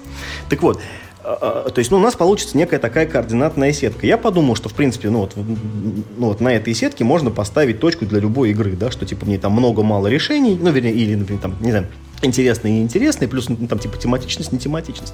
Но, с другой стороны, вот э, два вот этих параметра, они, вообще-то говоря, между собой не взаимосвязаны, и их нельзя объединить в координатную сетку. Это две вот таких отдельных шкалы. Э, то есть это не координаты x, y. Это два совершенно независящих друг от друга параметра. А, потому что хорошая игра все равно вот, вот сколько не говори Решение про тематичность, да, да, да, что в хорошей игре всегда есть интересные решения и далеко не всегда ну, вот есть. Я как раз хотел вот тоже эту мысль выразить, когда я говорил вот о карточных играх, что они тяготеют как бы к абстракции, но это не отменяет того факта, что карточные игры могут быть очень хорошими. Я хотел привести в пример Доминион, который вообще-то супер абстрактный, там угу. вот ну, условно ты, конечно, развиваешь какую-то там вот сельскохозяйственную, фу, средневековую там территорию, да, свои там эти там доминионы, вот эти герцогства или что там, графства, но то, что ты делаешь в игре, это слабо соотносится да, с реальной потом ты жизнью. кузнецом одну да. карту Но при этом это, это интересно, и это здорово, и все знают, сколько дополнений у Доминиона, и сколько последователей вообще у вот этой механики колодостроя. Поэтому, наверное, нужно сказать о том, что существует может быть, даже вот существуют механики, да, как тот же драфт Seven Wonders, которые, будучи сами по себе там весьма абстрактными, позволяют либо сделать интересные решения, либо навернуть на них вот нечто, что превращает игру все равно в тематичную, как Seven Wonders. Да, вот я как раз хотел сказать, что э, вот смотри, вот э, в принципе, наверное, знаешь, вот э, скорее, э, ну вот чем как координатная сетка, наверное, я бы скорее так рассмотрел, что базовая оценка игры, а, а, а, она скорее формируется по шкале интересные решения, неинтересные решения. Это базовая оценка игры. Это моя вот теория трех китов. Второй фактор — это игровой процесс. Ну, по, сути, он складывается из кирпичиков, из решений каждого хода. И вот к этой базовой оценке игры можно добавить э, некий модификатор, да, такой модификатор тематичность. Он при этом может быть как положительный, так и отрицательный, потому что у тебя может быть очень хорошая игра, э, которая из-за неправильно выбранной тематики, она получает отрицательный модификатор, как вот мы говорили про PI, да, где, э, где даже не вся тематика, а только один элемент вот этого, но он настолько выбивается оттуда, что прям хочется вот за это прям, что называется, минус балл, знаешь, вот за то, что ты не знаешь, какое преступление расследуешь, сразу минус балл ставишь игре. Вот, поэтому это довольно забавно. И... Пойду-ка я какое-нибудь преступление расследую. Да, не знаю, как, какое, но я что-нибудь придумаю. Так вот, значит, и знаешь, вот, э, ну вот то, что как бы я еще хотел рассмотреть, это вот э, ну, э, соотнесение конкретных механик э, с конкретными как бы, ну, сюжетами, да, потому что, в принципе, если задуматься, то э, какой бы вот, ну, сюжет мы не взяли, мы сразу примерно можем прикинуть, какие механики будут сильно играть на атмосферу, да, а какие, наоборот, не помогут в этом сюжете. Например, мы возьмем драфт. С моей точки зрения, абсолютно гениально, ну, ну чисто вот по соответствию, да, э, как, ну, вот, э, механики, э, драфт использован в очень неожиданной игре. Сейчас, сейчас я приду. Очень неожиданный пример. Э, в игре «Голливуд». Потому что ты занимаешься там подбором персонала к тебе постоянно приходит толпа людей, да, из которых вот ты выдергиваешь ну, ладно, тех, это, кто тебе это нужен. условная это... продюсерская компания, наверное, так и работает. Так вот я она о чем шарится так по я о чем, так я о чем и говорю, что это, возможно, единственный классный тематичный драфт. Потому что я не знаю больше ни одной игры, где драфт был бы тематически обусловлен. А здесь найдено очень крутой подход, куда можно запихнуть именно по механике драфт. Ну, то есть никаким другим... Ну, знаешь, тут, э, тут, наверное, мог бы быть, типа, там еще рынок этих персонажей, да, там, ну, которых, типа, там ты нанимаешь, может быть, там был бы такой-то... А, а, а, Кто больше денежку аукцион, предложил, ну, типа, к тому да, он да, и пошел. Да, да, переманивать. Но, как бы, в принципе. Или, например, знаешь, вот тоже такая сложная, довольно абстрактная механика, как tile placement, да, это очень, ну, ну, то есть если у тебя игра базируется на выкладывании новых кусочков игрового поля, тут очень тяжело придумать какую-то э, какую конкретную механику, и в любом случае это все упирается в какое-то строительство карты. Ну да, исследование новой территории какое-то должно быть. Да, Географические и... открытия, там новые планеты, вот что-то такое. Угу. Или пошел за грибами в неизвестную рощу. Но тут понимаешь, какая штука? Но вот здесь как раз э, мы сталкиваемся с противоречием. Потому что если, э, если мы представляем себе исследование карты, да, например, вот мы типа открываем ранее неизвестные области. В жизни мы не принимаем решений. Мы идем и находим то, что там и так есть. Просто мы теперь знаем, что оно там есть. Но процесс тайл-плейсмента устроен на том, что ты уже зная этот кусок карты, ты решаешь, где он появится. И это достаточно странно. Именно поэтому невозможно объяснить игру Каркасон, потому что это не похоже на открытие. Это похоже именно, ну, ну типа на строительство какое-то, да, там этого города но процесс игры не похож на строительство. В общем, это, это наверное, одна из самых э, сложных механик, э, чтобы к ней придумать хорошую, адекватную тему. Я, если честно, э, знаешь, могу вспомнить э, тоже очень странный пример, но где тайл плейсмент очень, э, как бы, ну, очень уместен. Это, кстати, не очень хорошая игра, но, как бы, но вместе с тем это очень хорошая находка по тайл-плейсменту. Была такая игра Мондо. Ты там из кусков создавал новую планету. То есть э, там тебе попадались куски с различными типами местности, но поскольку, типа, планеты еще нет, ты такой, типа, как некое божество, вот ты, типа, лепишь как, как эти куски, вот тут как раз, да, вот ты, типа, вот, но, но тут непонятно, почему ты ограничен в выборах типов местности, да, ты же бог, ты же можешь... Ты целую планету можешь создать. Да, да, да, почему ты не можешь создать ее так, как тебе хочется, почему ты должен выбирать эти куски? Вот, э, вот, вот слушайте, вот если кто-нибудь придумает классный, э, какой, ну, кто-то вспомнит классную игру, где тайл плейсмент имеет реально вот, ну, такое, как, ну, хорошее соответствие э, с сюжетом, опять напишите в комментариях, это очень интересно будет вспомнить. Э, ну, еще мне кажется, что достаточно э, сложная механика, ну да, такая в, достаточно абстрактная механика, э, это это ходы определ... ну, в, как, ну, в с определенными ограничениями, как вот, например, э, в Hey, That's My Fish, да, где ты можешь ходить только по прямой. Как в Пандорум, например. Я не хотел его вспоминать, ну ладно, бог с ним, как в Пандорум, пожалуйста, да. Да, это сразу вызывает вопрос, ну типа, у меня что, нет руля? Да, да, да, вот.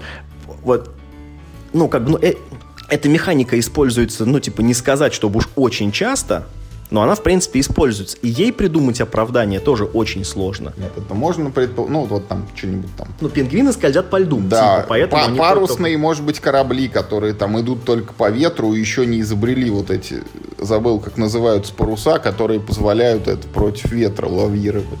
Какие вот ты еще можешь вспомнить механики, которые тяжело натянуть я, на я, ты знаешь, я вот не про механики, я еще хотел сказать, что тоже вот неоднократно подчеркивал, что нравятся мне игры, где есть длинная арка. И вот это тоже, с моей точки зрения, привязывается к теме, потому что когда мы в игре ну, отыгрываем некий вот жизненный процесс, да, вот та же самая Агрикола. Вот вначале у нас нету ничего, вот просто клочок земли, а потом мы и дом построили, там, и семьей обзавелись, и там э, домашнюю скотину развели, и огород скопали, и засеяли. Вот это все происходит, ну, как в жизни. А если мы играем вот в какую-нибудь игру, знаешь, как вот, вот три раздачи, да, пример, тот же ПА, те же затерянные города, когда мы вот что-то сделали, потом откатились в самое начало и сделали то же самое, ну, как бы вот с абсолютного нуля, то вот здесь вот у меня и возникает вопрос, зачем в это играть снова, ну, когда все, мы уже вот процесс завершен, да, вот мы один дом построили, все как бы вот логически, мы подошли к крайней точке, мы, у тебя есть дом, у меня есть дом, мы посмотрели там, у кого лучше оценили это в победных очках или еще как-то, там у кого он ну, выше ну, оказался, да, типа мы начали строить их заново, это мы просто сели второй раз играть в игру. Ну смотри, я с этим не согласен. Есть игры, которые э, ну, построены на репетативном процессе. А, и вот, ну, например, я могу вспомнить сейчас просто, просто сходу игру, в которой нет длинной арки, и это хорошая игра. А, и, и, и, и там не нужно играть, типа, много партий, да. А, это, этот, как он называется, Ганимед ты занимаешься тем, что несколько раз комплектуешь... Как это там нет длинной арки? Ну, в чем она заключается? Ты развиваешь свои вот эти вот как они называются, стопочки карт, которые у тебя снизу планшетика подкладываются, и ты обрастаешь новыми возможностями. Если у тебя в начале игры человечек вот мог сделать условно один шаг только с одной планеты туда, то там, взяв вот повторно этот цвет, ты можешь там э, дублированные действия запустить, там да, еще ладно, хорошо, еще согласен. Вот. Хорошо. Тут есть развитие. Хорошо, согласен. Э, другой, смотри, как бы, понимаешь, Опять, развитие бывает разным. Возьмем Лондон, да, первой редакции.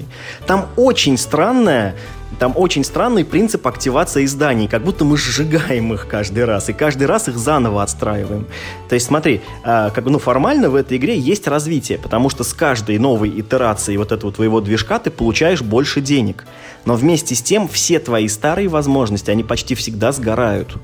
Понимаешь? Да, но с Лондоном частично соглашусь, потому что действительно игра вот она прокручивает вот эту твою технологическую цепочку несколько раз, но в ее пользу там говорит хотя бы то, что есть там колоды АБ, АБЦ, да, и вот там более и более как бы мощные крутые здания выходят по ходу партии, и э, твой последний ход, ну, он не так сильно похож уже на первый ход, потому что у тебя пришли какие-то, вот ты метро уже там начал строить, еще что-то, еще что-то.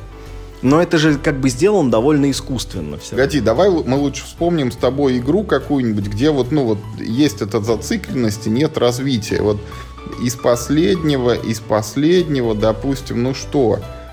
Ну, бананза, мне, мне, мне так пришла в голову. Там единственное развитие, ты покупаешь себе третье поле. Все. А так ты раз за разом собираешь бобы, продаешь, собираешь, продаешь. Твои прошлые ходы на будущее никак не влияют. И более того, даже купив третье поле, все, дальше, дальше как бы у тебя развития Что-то нет. я так давно играл в Бананзу, что это не, не готов сказать, насколько это... Это классика, это знать надо, елки-палки. Не-не-не, знаю, но вот я хотел опять Пандорум привести, но там типа формально оно есть у тебя. Вот поле занимается фишечками, ты уже там в некоторые клетки лучше не наступать, летай только по неизведанным. Ну, наверное, все игры построенные на сценариях. Ты развиваешься в рамках сценария, а потом у тебя все откатывается назад ну, как бы та же пандемия, там, ну, не, ну типа, как, в рамках сценария. Нет, там есть длинная арка, извините, ты вот сначала начал, потом ну, да, ты строишь да, да, лаборатории это, и так далее. глупо, да. Какие-то вот ну, только ну, это получается только какие-то достаточно простые игры, в, которых, как, ну, в которых ну, как, ну, длинной арки нет, или она есть, но как бы не особо чувствую. Блин, вот знаешь, вот мы с тобой ну, обсуждаем все... игры, мы с тобой обсуждаем игры, и и ты каждый раз говоришь, в этой игре нет длинной арки. Ну, вспомни хоть одну, это же твоя ну, главная сейчас, претензия. Да, да, это должны быть какие-то тактические игры, где нет стратегического плана, где есть рандом, и ты вот не знаешь, что произойдет через ход через два, через три, потому что может поменяться вообще, вообще все, что угодно. Ну, кстати, в Каркасоне большие проблемы с длинной аркой. Она там как бы есть, ты можешь типа рисковать и закладывать такие ну, да, большие она, проекты. она там только фермера есть, ну и немножко в вот города немножко. может быть. Нет, нет, в города как раз. Ну, фермера и в города ты типа как бы закладываешься на будущее. Но формально это, ну, там, ну да, кстати, да. Там большие проблемы как бы у тебя больше возможностей по ходу игры не становится. Они у тебя с самого начала есть все, и также, ну, как бы, они не исчезают, не появляются. Там единственное, что по длинной арке, э, то, что ты э, ну, иногда расходуешь безвозвратно миплов. Но это, ну, как бы, это не то, что длинная арка. Это не то же самое. Это стратегический ресурс, но это не то же самое, что длинная арка. В гоночных играх, кстати, тоже, ну, так так себе. Ладно, бог с ним, слушай, а тема да, как, да. Как, какого совсем другого уже подкаста. Ну, вот мне все-таки, знаешь, э, ну, больше интересно вспомнить какие-нибудь механики, э, ну, ну, вот, которые э, тяжело, как бы, ну, вот, облекаются в тему. И, и наоборот, вот те, которые... Ну, вот Caterland, я тебе привел пример игры, где нужно резать компоненты, из них что-то складывать. Ну, кроме как вот придумывания, я не знаю, штамповки каких-то вот металлических листов, из которых Я потом... знаю, я знаю, какая механика очень популярная, которую фиг привяжешь к теме. Тетрис. Очень популярная да, механика. Да. Практически невозможно найти ну, какое-то адекватное... В жизни Тетрис почему-то не встречается в реальности. Нет, я могу тебе привести как бы одну игру с Грузи Тетрисом. Вези. Грузи вези, да, да, да, да, да. Это, это может быть единственный, э, единственный супер адекватный пример Тетриса, но и то там как бы, ну, ну не совсем уж Тетрис, а просто складывание как ну, предметов разного размера. Это такой не до Тетрис. Ну, как бы, с другой стороны, он, а, он трехмерный, с другой стороны, да, поэтому тут тоже как бы... А так-то, ну, в жизни Тетрис не особо, да. Ну что, мне кажется, можно, мне, мне кажется, да, мы уже так много мы, наговорили. Мы наговорили, что у нас выпуск тянет на рекорд по продолжительности за последние, не знаю, несколько десятков, наверное, поэтому... Лет. Поэтому давай на этом и завершим. Э, мы с тобой сегодня рассказали про нулевой сезон пандемии наследия и осветили причины, по которым он не будет издан на русском языке.